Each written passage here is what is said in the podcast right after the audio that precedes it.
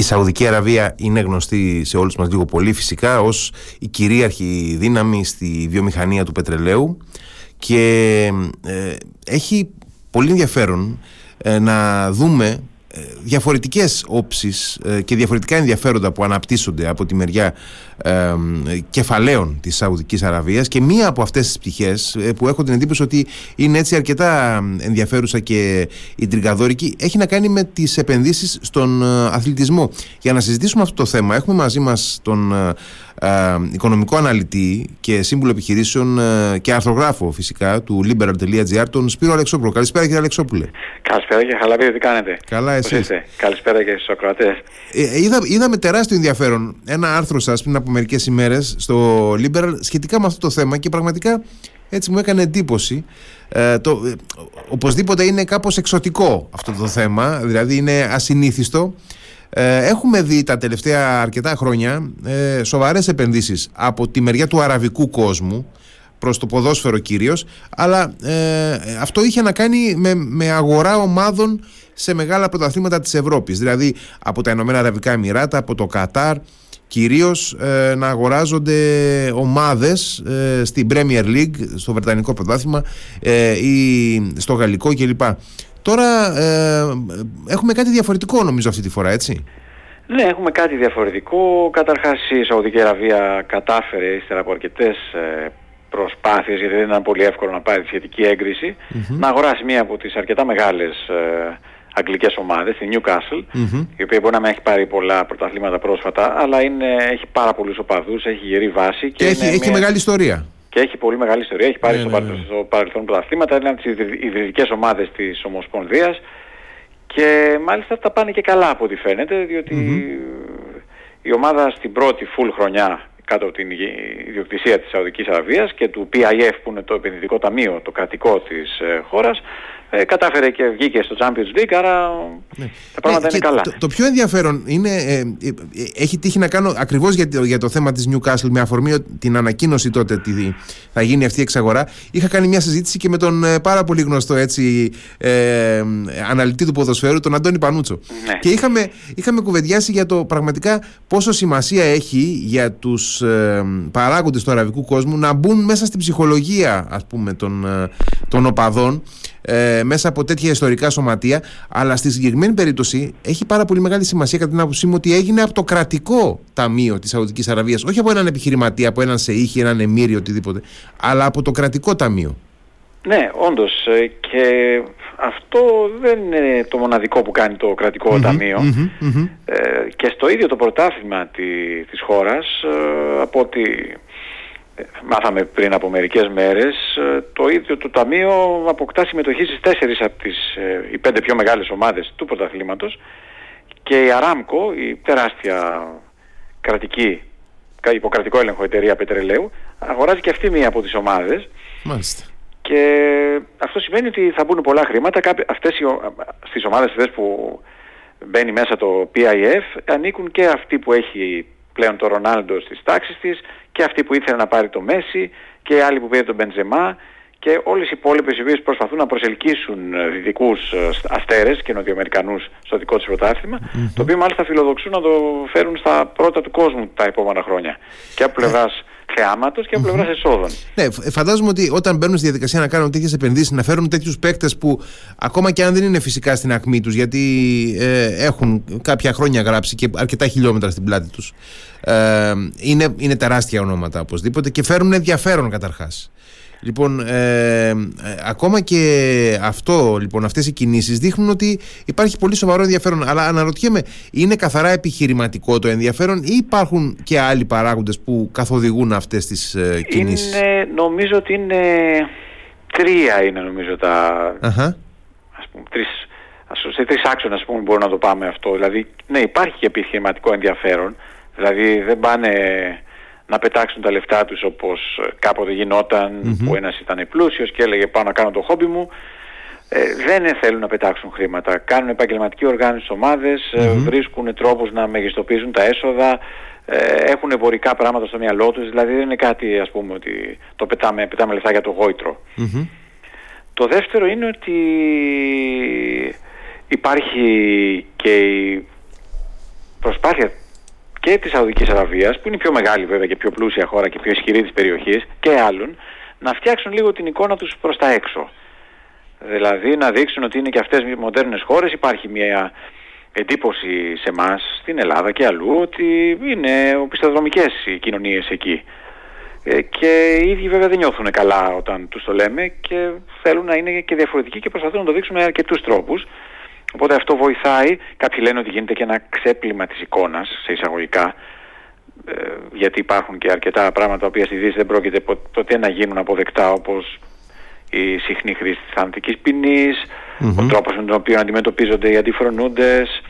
Θυμόμαστε πριν από μερικά χρόνια που... Η διακρίση σε βάρος των γυναικών. Βεβαίως, βεβαίως. Θυμόμαστε πριν από μερικά χρόνια που μάζεψε καμιά 20, 30, 50 πρίγκιπες και επιχειρηματίες σε ένα ξενοδοχείο ο διάδοχος του θρόνου και τους άφησε όταν ικανοποιήθηκε από αυτά που του είπαν. Δηλαδή ε, δώσανε πίσω κάποια χρήματα, αλλάξανε, παραχώρησαν ξέρω, τον έλεγχο σε κάποιες επιχειρήσεις, mm-hmm. δήλωσαν υποταγή στον ηγεμόνα. Ε, αυτά σίγουρα δεν, δεν είναι ωραία για να μην συζητήσουμε για την υπόθεση Κασόγκη που είχε συνταράξει αρκετό κόσμο τότε με τον τρόπο με τον οποίο δολοφονήθηκε αυτός ο άνθρωπος στην Τουρκία. Μάλλον γιατί αυτό δεν απεδείχθη από, επισήμως από πράκτορες, από ανθρώπους που συνδέονταν με την ομάδα του διαδόχου. Υπάρχει όμως και ένα τρίτο το οποίο είναι το εξής, ότι η Σαουδική Αραβία έχει όντως αλλάξει. Είναι άλλη Ε, διάβαζα πριν από μερικές μέρες ένα άρθρο, άρθρο γνώμης του γνωστού νομίζω δημοσιογράφου του New York Times του Thomas Friedman, ο οποίος ε, έχει δουλέψει πάρα πολλά χρόνια στη Μέση Ανατολή ως ανταποκριτής, στη Βηρητό και αλλού, τα δύσκολα χρόνια με τον εμφύλιο του Λιβάνου και με άλλες δύσκολες καταστάσεις.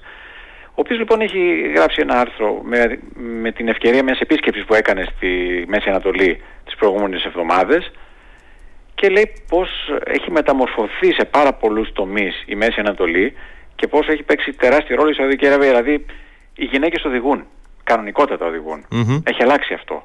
Πάνε στο πανεπιστήμιο, ε, μπορούν να βγουν έξω σε πολλούς, δεν χρειάζονται πλέον την άδεια του κηδεμόνα, του συζύγου, αυτά που ξέραμε δεν, δεν υφίστανται υφίσταται σε πολύ χαμηλότερο βαθμό από πριν. Ε, πριν από τρία χρόνια ήταν δύο χρόνια έγινε ένα τεράστιο rave party στην έρημο όπου μπορούσαν να πάνε ελεύθερα και γυναίκες και άντρες. Ε, η Σαουδική Αραβία έχει ένα πολύ μεγάλο σε αριθμό νέο πληθυσμό και προφανώς ο, ο πρίγκιπας διάδοχος που στην ουσία αυτός ε, ναι, είναι, τη χώρα. Είναι, ε, άτυπα είναι ήδη ναι. ηγεμόνας. Ναι. Θέλει, θέλει να όντως να εξυγχρονίσει τον τρόπο που την κοινωνία, πέρα από τον οικονομικό εξυγχρονισμό, γιατί υπάρχει και αυτό το θέμα ότι δεν θέλουν πια να εξαρτώνται μόνο το πετρέλαιο, mm-hmm. ξέρουν ότι θα τελειώσει κάποια στιγμή, έχουν πολλά έσοδα και ασχολούνται με ανανεώσιμες πηγές ενέργειας, έχουν, έχουν αγοράσει μερίδια σε ξένες επιχειρήσεις, θα φτιάξουν εργοστάσιο ηλεκτρικών αυτοκινήτων σύντομα στην Σαουδική Αραβία με τη Lucid, ε, προσπαθούν να κάνουν τη Σαουδική Αραβία και οικονομικό κέντρο όπως έχει κάνει ας πούμε το Ντουμπάι, τη, τη δική του πόλη. Και σε αυτά τα πλαίσια λοιπόν υπάρχει και μια γνήσια νομίζω πρόθεση της ε, ηγεσίας εκεί ε, να η νεολαία ε, να δει, να προσπαθεί να, να ενταχθεί με όσο μπορεί να γίνει βεβαίως, γιατί υπάρχουν και τα θέματα τα θρησκευτικά και τα πολιτισμικα να ενταχθεί πολύ περισσότερο στη Δύση. Και να, να νιώσουν ότι δεν είναι κάποιοι οι οποίοι είναι όμοιροι της θρησκευτικής ας πούμε αυστηρότητας της χώρας mm-hmm. ή μιας αρτιοσκληρωτικής ηγεσίας. Άρα θα λέγαμε ότι υπάρχει ένα οικονομικό κίνητρο, ένα πολιτικό κίνητρο και ένα πολιτισμικό κίνητρο πίσω από όλη αυτή την προσπάθεια, από αυτή, από αυτή τη διαδικασία η οποία έχει τεθεί σε κίνηση σε σχέση με το ποδόσφαιρο τουλάχιστον. Ναι, ναι, το ποδόσφαιρο και δεν είναι μόνο το ποδόσφαιρο βέβαια, δεν είναι μόνο το ποδόσφαιρο mm-hmm. το άθλημα στο mm-hmm. οποίο η Σαουδική Αραβία προσπαθεί να μπει μέσα. Ε, στη, στη, σε κάθε αγώνα Φόρμουλα 1 τα τελευταία 2-3 χρόνια που παρακολουθεί βλέπει ότι η άσφαλτος κάτω γράφει Αράμκο. είναι από τους βασικότατους χορηγούς. Ε, μάλιστα το Bloomberg είχε γράψει ένα άρθρο πριν, νομίζω στην αρχή της χρονιάς που έλεγε ότι είχαν κάνει είχαν απευθυνθεί στον Τζον ε, Μαλόν, ο οποίος είναι ο επικεφαλής της Liberty Media που αυτή τη στιγμή είναι ιδιοκτήτρια της ε, Φόρμουλα 1 και του πρόσφεραν 20 δισεκατομμύρια δολάρια για να αγοράσουν ολόκληρη την οργάνωση της Φόρμουλα 1. 20 δισεκατομμύρια δολάρια για ολόκληρο ναι. το πακέτο, όλο, έτσι. ναι, ναι, ακριβώς.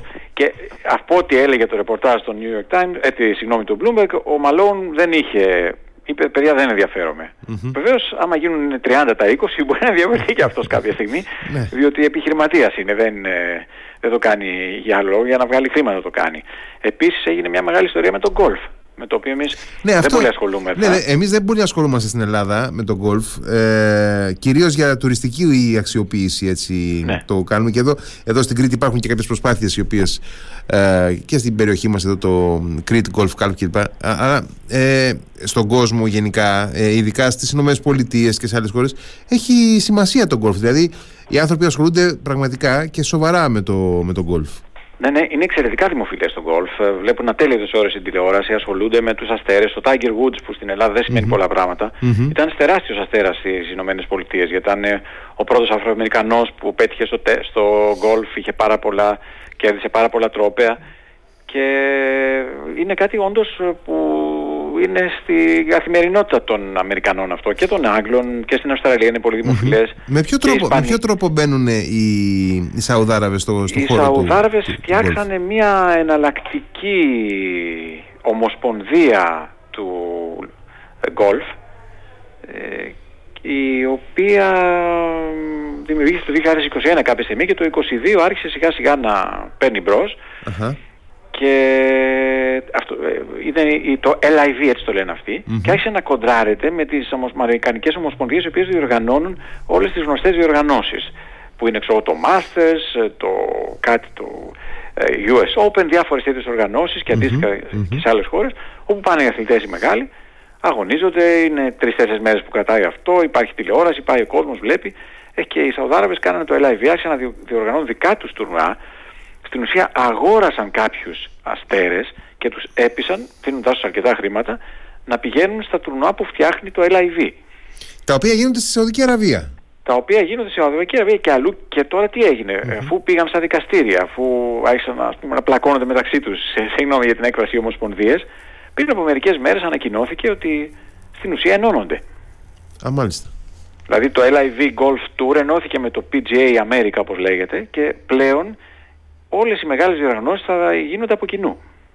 Μάλιστα. Δημιούργησε δηλαδή, αίσθηση αυτό. Ναι, μα, δηλαδή, αυτό, σημαίνει, αυτό σημαίνει ότι με αυτόν τον τρόπο ε, δηλαδή, μπήκαν και έβαλαν πόδι για τα καλά οι Σαουδάραβες ας πούμε, μέσα στο, στον, στον χώρο, ε, στη, στην, στην κυρίαρχη σκηνή του γκολφ. Ας πούμε, ναι, ναι, ναι, ναι, βέβαια, βέβαια. Ουσιαστικά μπήκαν στην κυρίαρχη σκηνή. Είναι, είναι μέσα συνε, συνεταίροι, είναι συνεταίροι. Ναι, ναι, ναι, αυτό ακριβώς έτσι. Σαν να λέγαμε ότι αγοράσαν το μισό, τη μισή οργάνωση του Champions League, ας πούμε, στο ποδόσφαιρο.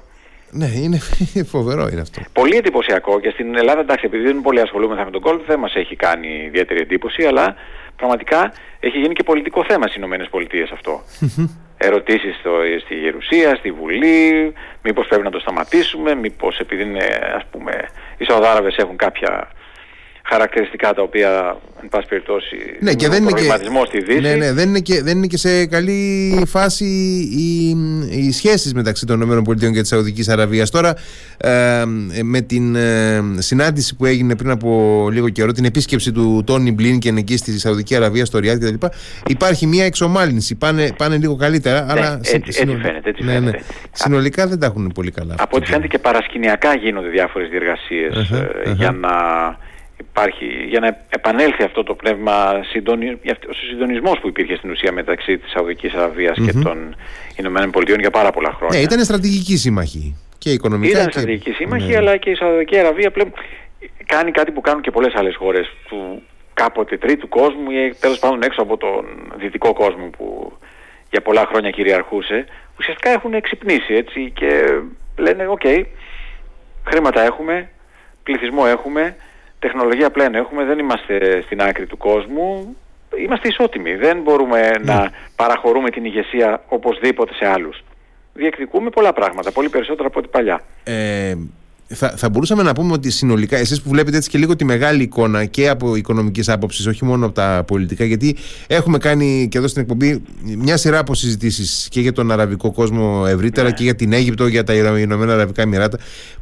Θα, θα λέγαμε ότι υπό την ηγεσία του, του Μπιν Σάλμαν, ε, κάνουν μια συντονισμένη προσπάθεια οι Σαουδάραβες να εκφράσουν συνολικά τον αραβικό κόσμο, να γίνουν δηλαδή ουσιαστικά ηγέτιδα δύναμη όλου του αραβικού κόσμου και να, να, να, να πάρουν θέση στο τραπέζι, δηλαδή το παγκόσμιο; Δεν ξέρω αν έχουν αυτή τη φιλοδοξία, γιατί δεν ξέρω και πόσο ισχύει πια ο παναραβισμός που είχε εκφράσει κάποτε ο Νάσερ και ε, η εκείνη εποχή της δεκαετίας του 60 και 70 που mm-hmm. ας πούμε θεωρούσαν όλοι ήταν ενωμένοι, ίσως δεν είναι ακριβώς ενωμένοι.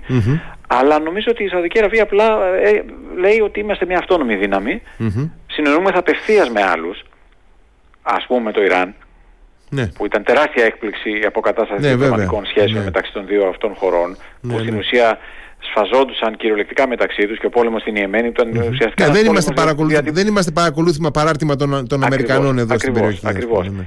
Βεβαίως και να συνεργαστούμε μαζί τους, αλλά δεν μπορεί να μας, ζητάνε, να μας διατάζουν και να, να θυμώνουν όταν εμείς ε, δεν συμφωνούμε. Mm-hmm. Και βεβαίως έχουν την οικονομική ισχύ να βοηθάνε όσους ε, είναι πρόθυμοι να ενταχθούν. Ήταν η αφορμή γι' αυτό ε, οι απαιτήσεις των Αμερικανών ε, για τις τιμές του πετρελαίου σε σχέση με τη Ρωσία τα τελευταία δύο χρόνια ας πούμε; δεν είμαι βέβαιος γι' αυτό. Νομίζω ότι οι Σαουδάβες έχουν χαράξει μια δική τους πορεία θεωρούν ότι το κέντρο, το οικονομικό κέντρο του κόσμου έχει μετατοπιστεί. Ε, αντιλαμβάνονται ότι το πετρέλαιό τους θα, ζητιέται, θα έχει περισσότερη ζήτηση προς την ανατολική μεριά από αυτούς. Δηλαδή στην Κίνα, στην Ινδία και άλλα. Ναι, άλλωστε οι Αμερικανοί δεν εισάγουν πλέον, έτσι δεν είναι; και προσπαθούν και όλες οι δυτικές χώρες να μειώσουν πάρα πολύ την κατανάλωση πετρελαίου με ναι. τη στροφή προς τα πράσινα και γενικώς θέλουν να, να, να απλωθούν σε όλο τον κόσμο. Συνεργάζονται με όσους μπορούν. Και με την Κίνα και με την Ινδία και βεβαίως με τη Ρωσία δεν έχουν πρόβλημα. Αλλά και αν η Ρωσία αρχίζει και τους, ε, ας πούμε, τους προβληματίζει πάλι με υπερβολική εξόριξη φαντάζομαι ότι δεν θα διστάσουν να τσακωθούν πάλι με αυτούς. Δηλαδή έχουν μια αυτόνομη πολιτική. Εγώ νομίζω ότι αυτό προσπαθούν να κάνουν. Δεν ξέρω τι θα πετύχουν στο τέλος, γιατί πατάνε σε πολλά πολλές βάρκες ταυτόχρονα ναι. και δεν ξέρω, μερικές φορές αυτό είναι λίγο επικίνδυνο. Ναι, είναι, δείχνει, δείχνει να, να, να έχουν μπει σε μια φάση που προσπαθούν να κάνουν ας πούμε, πολλά πράγματα μαζί, νομίζω. Αναπτύσσουν και διάφορα project στον τουρισμό, από ό,τι διάβαζα πέρσι. Έχουν κάποια πολύ μεγάλα κατασκευαστικά έτσι, project σε εξέλιξη. Ε, κάνουν πολλά πράγματα μαζί ε, αναρωτιέμαι τα, τα δικαιώματα για, τα, για το πρωτάθλημα της Σαουδικής Αραβίας τώρα το οποίο θα είναι πολύ θεαματικό ποιος θα, ποιος θα έχει πάρει τα τηλεοπτικά; Ακόμα δεν, η αλήθεια δεν έχει πάρει το μάτι μου κάτι τέτοιο ναι. Ξέρω ότι γενικά αυτοί θέλουν να, να αυξήσουν πάρα πολύ τα έσοδα του Δηλαδή το άρθρο του Bloomberg που αναφέρθηκε στην αγορά, στην αγορά του μεριδίου των ποδοσφαιρικών ομάδων από τη μεριά του PIF και της Aramco έλεγε ότι θέλουν να τετραπλασιάσουν τις ετήσιες, τα ετήσια έσοδα του πρωταθλήματος μέχρι το 2030 και να πάνε ας πούμε στα 480 εκατομμύρια δολάρια από ό,τι βλέπω βεβαίως.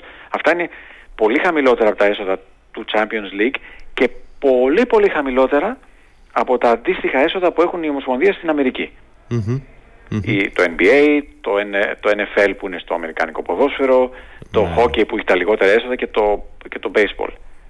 Ε, σε σχέση με τα ευρωπαϊκά πρωταθλήματα υπάρχουν, ε, υπάρχουν χώρες ε, οι οποίες είναι πιο πώς να το πω, προσβάσιμες για επενδύσεις από τον αραβικό κόσμο και άλλες οι οποίες είναι πιο ανθεκτικές. Δηλαδή ε, βλέπουμε πολλές ε, επενδύσεις και εξαγορές στη Βρετανική, στη Γαλλική αγορά, στα, στα, στα πρωταθλήματα εκεί, αλλά σε άλλες χώρες βλέπουμε πιο συγκρατημένες κινήσεις. Ναι, υπάρχει αυτό και υπάρχει κυρίως γιατί είναι και διαφορετικό το νομικό καθεστώς και ο τρόπος λειτουργίας των ομοσπονδιών και των ομάδων σε κάποιες χώρες. Δηλαδή είναι όντως πιο εύκολο στην Αγγλία να μπει ο νέος ιδιοκτήτης. Δεν, ανα, δεν αναφερόμαστε μόνο στις, στο, στα σαουδαραβικά κρατικά κεφάλαια ή στις οικογένειες, τις βασιλικές οικογένειες των άλλων ε, χωρών της περιοχής αλλά ακόμα και στους uh, πλούσιους Αμερικανούς ή τους πλούσιους ντόπιους ή τα private equity fund που τώρα έχουν ε, κάνει μια απόβαση τα τελευταία χρόνια στο ευρωπαϊκό Η γερμανική ας πούμε ε, αγορά, ναι, η, Bundesliga. η Bundesliga λοιπόν μπορεί να δεχθεί ως μέτοχο σε μια ομάδα τον οποιονδήποτε σε ένα περιορισμένο ποσοστό αλλά δεν έχει την ελευθερία να κάνει ό,τι θέλει. Υπάρχουν πολλές ασφαλιστικές δικλείδες που δίνουν μεγάλη δύναμη στους οπαδούς και δεν αφήνουν τα πράγματα να ξεφύγουν σε επίπεδο ας πούμε ε, απόστασης μεταξύ των ομάδων. Γι' αυτό και δεν, δηλαδή- έχουμε δει, δεν έχουμε δει για παράδειγμα ας πούμε Ρώσους ολιγάρχες παλιότερα ή έτσι ε, αραβικά κεφάλαια να πηγαίνουν και να εξαγοράζουν ομάδες ας πούμε στη, στη, στη Γερμανία. Ναι, δεν έχει γίνει αυτό το πράγμα. Υπάρχουν ε, ομάδες που ανήκουν σε, σε γερμανικές επιχειρήσεις mm-hmm.